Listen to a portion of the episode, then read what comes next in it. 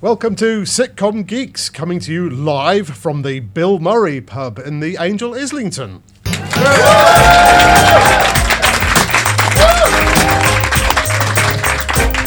Yes, we got so good at it now that we've managed to record the sound of a live audience pretending to be here. But no, they're actually here, and it's a very special show. I'm Dave Cohen, And I'm James Cary. and our special guest is uh, one of the uh, finest uh, comedy writers uh, in the country. And uh, as James was saying earlier, we're all a little bit jealous of him because he's so brilliant. Please welcome John Finnemore.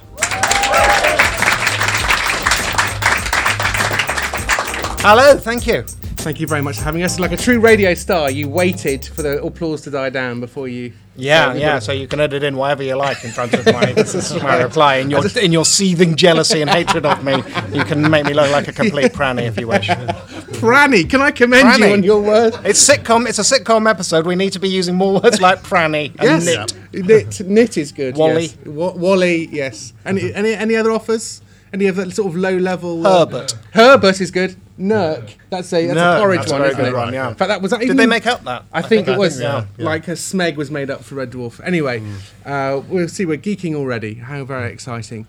Um, so, uh, so John, uh, you have written lots and lots, especially for radio. We're thinking Cabin Pressure. We're thinking Double Acts. We're thinking John Finnemore's uh, souvenir program. Um, I can only assume. Uh, that you spring out of bed every morning and uh, have a nice, lovely breakfast, a low GI breakfast maybe, and then uh, sit at your desk and dreamily type sketches and comedy, um, have lunch, uh, maybe go for a walk after lunch, and then do some more writing, and then have a lovely Go to your evening. Yeah, gentleman's it's, club. it's, it's all very much like um, the beginning of a, of a Disney princess film. Uh, little woodland animals tend to come in and give me script notes. An, And, an uh, animated squirrel. Yeah, if you offer me a, a bowl of commas, um, it's it's, uh, it's all delightful. Yeah, But I, I suspect, I think we when we spoke to Carrie Quinlan, I think um, uh, she she ditched a bit. oh, she dirt. just spent half an hour bad mouthing a little bit, a, little, a little bit. the process that leaves her without uh, without a script to rehearse until the day of the recording. Or maybe, maybe that did come up, um, but she was um, uh, she was saying that much to my relief, you actually find writing extremely difficult. Yes. Now, are you one of those writers who enjoys writing, or one of those writers who enjoys having written? Absolutely, the second one. I, I barely enjoy writing at all. There's there's two tiny bits of. I mean, I'm really happy with my job. I'm you know I'm very um, content, but like most people, I don't happen to enjoy the work that I do. I, I hate writing. I, I love, and as you say, I love having done it. I like being a writer. I like the stuff I've produced, but producing it is is murder. And uh, there's only two little bits that I enjoy. Right at the beginning, when you've got a, a vague premise, you know, you know, you're doing another series of double acts, and you can do whatever you like, and you've got a blank. Is the one time when the blank page isn't oppressive. You've got a new notebook, and you can just noodle away uh, all the kinds of things you might do. You don't have to work on any details. As soon as it gets hard, you can go on to the next thing. That's lovely. And then the other bit that's fun is right at the other end when you've got something that's pretty much finished, but you can take one more go through and see if you can just, you know, tweak tweak any any jokes Okay. or any lines. Everything in the middle, the ninety. It's more than ninety-nine percent Yeah. in the middle is no fun at all. That's amazing. Yeah. Well, that's, that's kind of reassuring, isn't it? Because Yeah. I think I think people just assume that if I'm not enjoying writing, if I'm finding it hard, I must be doing something wrong. I would say for most now people, are, as you know, mm. writers are different and have different styles. But I would say for most writers, if you are enjoying it too much, mm. you're more likely to be doing something wrong. You're more It's probably awful. No, but it's probably not well plotted because plotting is really hard. And if you aren't sweating blood on the plot, then your plot probably isn't good enough. And the reason you're enjoying yourself is because you're writing loads and loads of dialogue, and there's lots of you know back and forth Bants. chat and jokes and b- plenty of bants, banterama. uh, but it's not progressing. There's no you know nothing's moving on. Nobody wants anything. No one's being stopped. No one's changing anyone's mind. It's just um, some jokes about kittens. Yeah. Uh, so yeah, don't do that. Um, in, don't enjoy yourself. That's, in- that's interesting that uh, with uh, Double Act, which which is really unlike any other radio show that I, I can think of. In a good way. Uh, yeah. uh, thank you for adding that, James. Yeah, um, but it was um, th- that that strikes me more as um, the, the, the intricacy of the, the plotting of that. That that that feels like a, something that must be that much harder. You have to kind of you know it's a self-contained half hour, so you have to, uh, and they are intricately plotted. So that must be even uh, the, the, the, the the pain surely of that is even more than Yeah, and yeah, they were Blue Murder, um, Yeah. and also uh, because they are standalone pieces. There's no connection, bet- some small trivial connections between them, but basically they're standalone plays. Oh, is there a secret code to them? No, no, that's Oh. I, I was um, I was rather sorry. I put a couple of links in just to amuse myself. So you know, somebody works at the company that someone else founded, and you know, things like that. But what I didn't, um, what I should have predicted but didn't, was that people would pick up on those and go, "Oh, I can't wait to see how this all comes together in a mind-blowing final episode." And I was going, "Guys, that's um, that's that's not what I Yes. Yes, at all. that's right. There's nothing Yes. there for you. They are and- standalone plays, but because they're standalone plays, they take yeah, you they, you you have to come up with the situation and the characters from scratch. And there's having done so many uh, uh, episodes of sitcom, when I came to that, it was refreshing that I could tell one story and then never meet these guys again, or they don't have to meet each other again, or you can tell the most important thing that ever happened to them, rather than another incident in their lives which was uh, strangely forgotten next week, uh, as we have to do with sitcom. Um, but it does involve coming up with a new premise every single time. Uh, so yeah, it was harder, uh, but sitcom has its own. Yeah, there's- sitcom is very. It's, a, it's such a mannered format, and I, I don't think people, viewers and listeners, necessarily notice how how um, you know it's like a. a a, a, a set piece of verse, like an ode or something. It's got, you know, mm. there's certain things you have to do, and you've some of which are set up by the general rules of sitcom, and some of which are set up by you as your own personal god of your sitcom, and you know, but you have to include these characters, and there has to be mm. this particular drive, and there has to be something at stake, and there has to be some sort of moral, even if it's a twisted mm. one. It's it's really quite a a, a strange.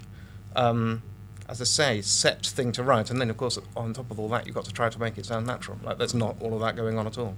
Yes, no, you're sort of plenty, spinning about sort of 12 plates simultaneously, aren't you? But actually, in it, but if you're doing it on a one-off every every week, that I mean that uh, it, when you were th- coming up with this format, partly I, I guess of double acts, it was refreshing to be able to do this. Uh, were you and are you sort of hoping that one of these might turn into a sitcom, or that's just not even you know that's not even a consideration? Um, I think it started off as uh, before I came up with the actual two-hander part of it, when it was just right. I'll just do six.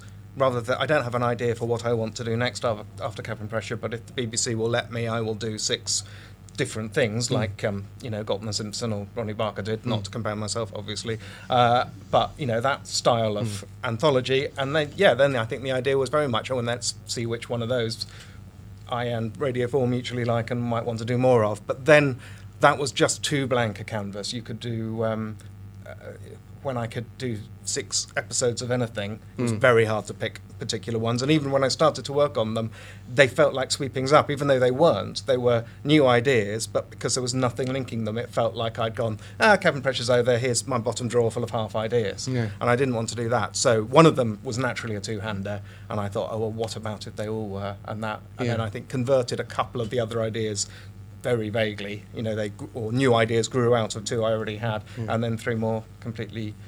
At what point Yeah. did you decide um, I'm not going to be in these, and, and did that affect the writing? Or not in all of them because you're in one Yeah, I'm in no, one, yeah, yeah. I um, uh, I, I knew I, I I knew I wanted to have different actors in each one, and therefore my maximum was. You know, I could be in one. Uh, and then when I got a second series, I wasn't necessarily going to be in that until uh, quite near the end of the, you know, one of the last ones we, we cast, uh, we got Michael Palin. And the other part was a guy in his 30s. And I thought, do you know what? I think I've earned this If we're looking for someone to spend a day doing a Yeah. two-hander play he's written with Michael Palin, maybe maybe I'll do that. Yes, I don't like to push now myself. It's, now it's one per series. That's a, that's a new rule. Um, going so, uh, bearing in mind that writing is, it, you know, you do find it so hard. Um, in a way, what, what what was it that sort of set you on this path to writing? Wh- Why do you write? Is it more that you enjoy the craft of the words? Is it the characters? Is it the, you know, at what point in your life were you thinking I could actually be right? Obviously, you're an actor as well, but you know, you clearly love to write. What is your, you know, how did you end up putting yourself through this torture on an almost daily basis? Um, well, I, I mean, it was comedy that I wanted to do, and I didn't really know what form that would take. Whether I'd be more of a uh, a performer or a writer or a comedian, you know, as in a stand-up Hmm. or um, you know in a double act or what I would do. Um, and this was only in answer to the the, the embedded question within Hmm. the larger question. Uh, at university when I, I Okay. thought, oh, hang on, maybe this is something that it would be not stupid to try at least for a year or so after. You know, Yeah. it wasn't before university. It wasn't something that really occurred to me as something that real people, you Yeah. know, did or that I could ever Yeah. expect to do. But university, where you meet other people who take it seriously um, and get so much practice, made me think, okay, well, I'll give it a shot Yeah. after university. But I was, yeah, uh, I, I, I just loved comedy and I loved performing and I didn't enjoy writing, but I enjoyed performing stuff I'd written. So, but of course, as you know, the thing that you can, the thing that you can do off your own bat when no one is asking you to work for them is right. You can't really, hmm. Even when you've got a agent, you can't really badger them to send you to auditions. Um, it's just and you can't just sort of turn up You uninvited. can't, no, no, I found that out the hard way. yeah, that's why I'm, I'm not in um, know, No Country for Old Men. It was that close. Sitting was outside. with my moustache, and they just no, um, no, you can't do that. But you, what you can do is, is you can do the equivalent of that for writing. You can write stuff and just send it off, even if they haven't asked for it. Um, and so I did that, and um, it wasn't immediate by any Mm. stretch of the imagination. But after four or five years. I was more or less doing that, and I was also um, performing, you know, for free in rooms like this around London, and um, uh, I was doing the Edinburgh Festival and all that sort of thing. And you know that that started to get. Basically, what I'm saying is I didn't really choose the balance of writing and performing in my career. It chose me. The jobs that uh, I can get chose me, and I still do perform, and I'm performing more in other people's stuff. But um, what people really want from me is to uh, sit outside. You know, what people really want from me is to sit out of sight behind a computer and send them pages. They don't. They don't want this on screen. I find I'm very pointing at my face. for the benefit of the listener at home. Um, we we um, we interviewed you actually, funny enough, about um, seven years ago. Uh, We did for a very early uh, podcast we did for the British uh, Comedy Guide, and and uh, in that you revealed that. I, I haven't got a phenomenal memory, by the way. I just happened to listen to it yesterday. Um, but you revealed that you, uh, when you're writing sitcom, you actually write kind of all six episodes in uh, not, not obviously not six pens all that's doing episodes at the same time but but you've kind of got six episodes on the go Yeah. uh, when you're writing Yeah, I try to. Sometimes the um, the requirements of the recording process. So you know, we, a, a radio recording, as you know, is recorded in uh, three recordings, two episodes each, and so uh, at some point I just have to buckle down and and get the ones that are now frighteningly close to being recorded finished. Uh, but before that point, I like to spend months and months procrastinating by trying to shape all six have an idea for all because you know it, even if you're not doing a very archy sitcom as you're discouraged from doing on the radio you still need to know where they're going and what else might happen and there's still stuff that can crop up that doesn't i my um, besetting well one of my many besetting sins as a writer is i just overwrite and try to cram too much plot into every episode. And there's always a point where i realize okay this 1200 uh, word thing has to get boiled down to uh, 12,000 I should say has to get boiled down to you know 5 8 and that's when I often go oh well hang on that whole plot that could be a that could be a plot in itself or that could be a tiny part of this thing that's happening over here in episode 5 yeah. And so, do you, did you find, therefore, because it feels like, therefore, you're thinking of a series as a whole, um, one of the things, uh, at the risk of sounding too flattering, but I'll go for it. But go ahead. uh, so Zurich uh, episodes, the two episodes of Cabin Pressure, are two of the best sitcom episodes I've ever heard and seen, and actually the best last episodes of any sitcom, pretty much that I can think of, um, because sitcoms, you know, by definition, shouldn't end. You know, they're, they're an eternal act two, and the moment they try to, even the Seinfeld final episode was awful, really awful.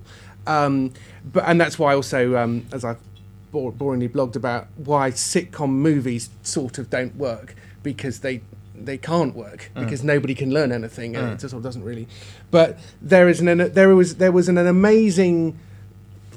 Pleasing ending to all of the characters uh, in the Zurich episodes. And at what point were you beginning to plan how you would end it? Molokai, uh, which is uh, the Christmas special that was after the first two series, and then uh, I did we did a Christmas special. Yeah. and I just have this little, little idiosyncratic thing that the episodes are named after the destinations, and they happen to be they were named alphabetically as a start, just as a sort of little joke from my producer, and then that became what Which we he doing. didn't notice for quite a long time. he didn't. And he's a really sharp, He's bright really man. sharp, and he does the Times crossword competition, the one where they all sit in exam rooms and you know do it in three minutes flat. And he didn't notice that Abu Dhabi was followed by Boston, was followed by Cremona uh, until quite some time afterwards. Um, Yeah. But yeah, so that meant that uh, the thirteenth episode began with M and was a special, and I realised, hang on, if I do two more series and another special, that'll take me to Z so neatly that people will think that was the plan all along. Uh, so uh, I decided to do that if I could, you know, if we got recommissioned, and I certainly knew that for a sitcom it would be lovely to have an end point to work towards for exactly the reasons you were uh, describing. And yeah, so I, I did a lot of the work then as I was writing Molokai about well what the general sh- not every nut and bolt of it or every golden wire but the general shape of uh, at, at the ending. And then I could yeah the next two years as I wrote the, the episodes coming up to that I knew where I was going. And I knew most importantly you know there's the stuff about seeding clues to the you know kind of the big surprises and the the the, the, the, the clever bits as it were but more importantly than that is uh, moving the relationships and getting to change those in a way that, as you say, is a luxury for sitcom because generally you have to just keep them in the same old mire. That's I mean you know that's that's keeping them funny. Um, but this allowed me to change it a bit and also to think about well why is it going to be the last episode? What um, uh, as you say, there's ways of ending it so that people get a happy ending, but that's not that's not satisfying enough for the audience. What the audience want to know is, well, why aren't we going to hear more about, even if you change the, the setup, and okay, so now it's Douglas and Herc, they're the pilot, well, why aren't we going to hear that? So what I tried to do was find a way for the four, well, for five main characters to sort of graduate from being in a sitcom, from being stuck in that eternal loop where, mm. you know, the, the idea of the trapped sitcom character is mm. that they are always striving for something, but they'll never get it because of a fundamental thing about themselves or their mm. situation that, that they can't see and will never understand. Uh, so I wanted to find ways for my, in their different ways, for my five characters to progress beyond that, to graduate, uh, and to uh, yeah, without it being all hugs and learning, uh, for it to be clear why, oh, okay, well, now Douglas isn't obsessed with not being the captain anymore. Now he's been prepared to, for, instance, to sort of um, to go out on a limb and not wait and hang back and wait until he's got it all perfect and then come in, you know, with a, a perfect plan. He in Zurich, he's on caught on the hop, and he knows he has to do something without really knowing the full details, and he has to act like a captain. Um, f- so that was one example. I won't go through all five of them, but they all needed something where you went, okay, so that's why we're not doing the sitcom anymore because you're no longer doing the thing that means that Basil Fawlty will always be hmm. in that sitcom because he has no, you know, he's not a ch- he's not the sort of man who changes. Yeah. Hmm. And we could have easily, they could have done 6, 12, 24 more episodes of Fawlty Towers. And it, sort Yes. of feels, it feels like a shame that they didn't. Whereas actually, as you say, you, you managed to move everybody on, so you feel like it's over. Well, that was the idea. Yeah. And then when people ask me when, you know, why I don't bring it back, I, I, I never said I'll never do that, Hmm. but I'm not keen to.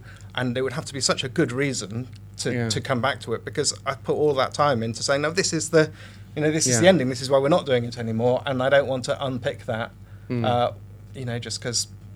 Um, yes. Some people say, go on. yeah, go and of course on. it's tempting. I, you know, I'd love Yeah. doing it, and it would be great Mm. to do more. But I don't know to come back to it certainly, you know, anytime soon would just feel like, uh, oh, you didn't have any other ideas then. Back to Well- the, back to the old well.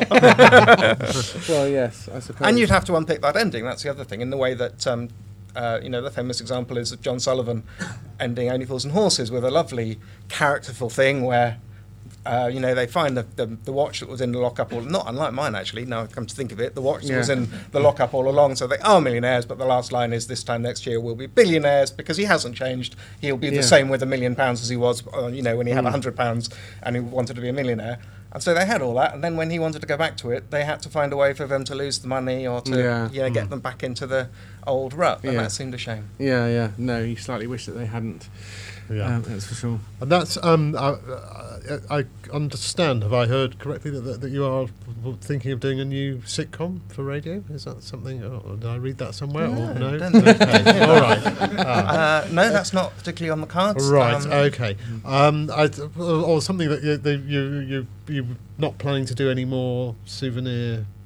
I don't know who your programs, 'cause that- sources are, but, but um, you may I need to get know. them checked because we Yeah. are doing more souvenir Oh, program. Oh, uh, but we, I don't at the moment. You know, I, I Yeah. certainly wouldn't rule it out at all. But I- I, don't have the plans for a, a radio sitcom at the moment. I do know that um, actually, when we interviewed you seven years ago, that you didn't actually have a name for the show, and in fact, we uh, made the podcast that, on, that, on that podcast. We said if you can come up with a name for John, because you you tried very, you didn't want to call it mm. the John Finnemore Show or whatever, mm. and somebody wrote in to British Comedy Guide and said John Finnemore's souvenir program. I think. Nope. nope. Also that's- not true. ah, no, I- you, are there was a- you are O I- for three. There was a, that uh, a long old list of suggestions that started off, you know, they were good and bad suggestions, and then quite quickly, because it's a comedy forum, they became quite funny at my expense, uh, which was fine. Uh, but no, um, souvenir program came out of um, came out of my head. Right. Okay. I made it up. I gather made you're. up. It wasn't there, and then I thought of it, and now I it's there. gather. I, they, You're they've the also- next James Bond. Is that Yes, correct? and, and Now there- standing, now and there you're standing onto for something. Parliament. yes, Yes, that's right. Yeah, yeah, Yeah. yeah, that's great. wow, swing and a miss, swing and a miss, and a swing and a miss. Right. Um, I'm so glad you were all here to hear that, uh, and that uh, that's now not going to be edited out. Um, but no, we, we can't edit that out now, obviously. Um, no, so um, I had a brilliant question a second ago, and I can't remember what it was. Um, I've blown it all here. you've huh? blown it all. Was Yeah. it a question about John Bink? No, I won't. I won't try. No, no. But um, while you're thinking of that, I would like to uh, talk about the, um, the the sketch show because it was, um, and and again, it's a very, um, it, it's it's a simple premise. It's a straightforward sketch show. Sketches are relatively simple, straightforward things, but they're they're fiendishly difficult to get right, and yet you manage to get um, a dozen or so sketches per episode per and seven series so far. I think so. That must be um, hundreds of sketches that they managed to to tell the story and do a sketch. I mean, it's, it's the, the, the hit rate of the, the sketch show is amazing, really. And, and when you approach, how, how do you find approaching a sketch, say, compared to you know approaching something bigger than that? Yeah, it's um, it's a lot easier because you don't have plot to worry about. But what you have instead is, well, you do, but you have plot within three or four minutes. Uh, it's so not really plot so much of shape, um, but it's harder because, or the difficult thing about it is is volume, especially if you're egocentric enough to try to write the whole thing yourself. You need to write 72, or eight, well, 72 ish will go out. So I like to write 80 or 90 and then lose some along the way. Um, and they should be, you know, they should be different ideas and they should be funny for different reasons and in different ways. Um, and I don't particularly do returning characters. So, um, uh, yeah, it's just bulk. And the trick there is simply to start as early as I can. And uh, as the series have gone on, I've got better and better at putting in um, preview shows and rehearsed readings with, uh, you know, friends, uh, and find ways of giving yourselves soft deadlines that are actually hard enough to hurt if you miss them.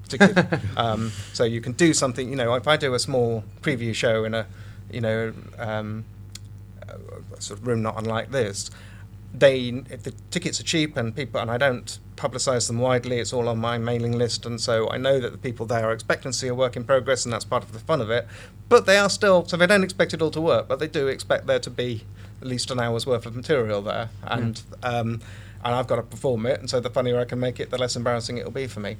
A deadline based around basic politeness. You know, they've, they've, they've, they've turned out to see me. I better do some jokes. Well, yeah, I suppose But it's whatever Yeah. works. It's sort of good. It's you've got, you've got to do something, Yeah. haven't you, to uh, to make it? Because so, how many of those do you sort of do for each series? I've been doing more and more as the series have gone on, and um, yeah, now I do six or eight.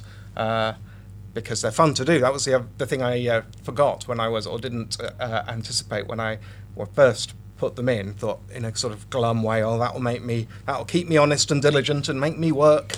And uh, what I forgot was I love writing stuff and then getting up on stage and performing it without much rehearsal. That's that's how I got into this whole thing in the first Yeah. place. So uh, it does provide a few sort of carrots on the way, Yeah. as well as You don't have- breaking the stick into smaller pieces Yeah. to absolutely mangle that metaphor. and you don't you don't give uh, the audience members a uh, a, cheat, a, sheet of just like oh we like that one we I didn't did like that, one. the first time. The first time I did it, and uh, I I was joking. I'm I'm thrilled. No, that no, you no, I did. Well, not exactly that, but there was a. Uh, there was a program with the sketch titles on it, and I, I encouraged feedback, and then realised no, no, no, it's the laughs. That's the Yeah. feedback that you get. You don't- know, people yeah. don't necessarily know what they want until they get it, and they aren't audiences, even however um, helpful they and, and sort of warm their feeling, are not. There's no reason why they should be great at giving that feedback, Mm. and they do it automatically. The, the you know by laughing. That's the Yeah. that, that's what you're looking for. Yeah. That's a little tip there for you sitcom geeks out there. uh, what we're after in this comedy business is, is laughter. Yes. Well, actually, you say that, but laughter has slightly fallen out of favour Yeah. um, because you know there's there, there is a sort of a new form of comedy which which which It's isn't- funny without jokes, It's as like they well, say. yeah, it's the jokes you're not doing. say. That's what's funny. Do you Um, mean the sort of the dark stuff, or do Yeah. you mean the um, the kind of gentle character stuff? Well, I think gentle character is one thing, but there's an awful lot of stuff that's a bit a bit dark and mean and, and comedy Mm. drama-ish. Um, I, having said that, I don't like either type. I just like the stuff with actual jokes in it. So I would sort of, you know, hooray, Brooklyn Nine Nine's back, jokes. you know, I don't mi- I don't need everything to be full of jokes. Hmm. Um, as long as they're if they're doing some, it's fine to be doing something else as well. You've just got to do it as well as you're doing the comedy. So often with a Mm. comedy drama, it's sort of not quite good enough to be either. Hmm. But then when it is good enough to be both, it's incredible. Yes, no, that is true. And damn you for having such a balanced opinion.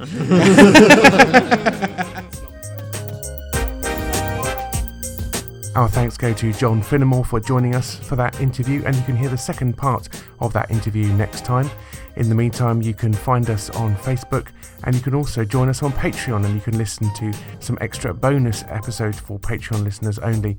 And also, um, we will read your first 10 pages and do a special podcast just for that one script. So do Google Sitcom Geeks Patreon to find out more about that. But in the meantime, uh, speak to you next time. Bye bye.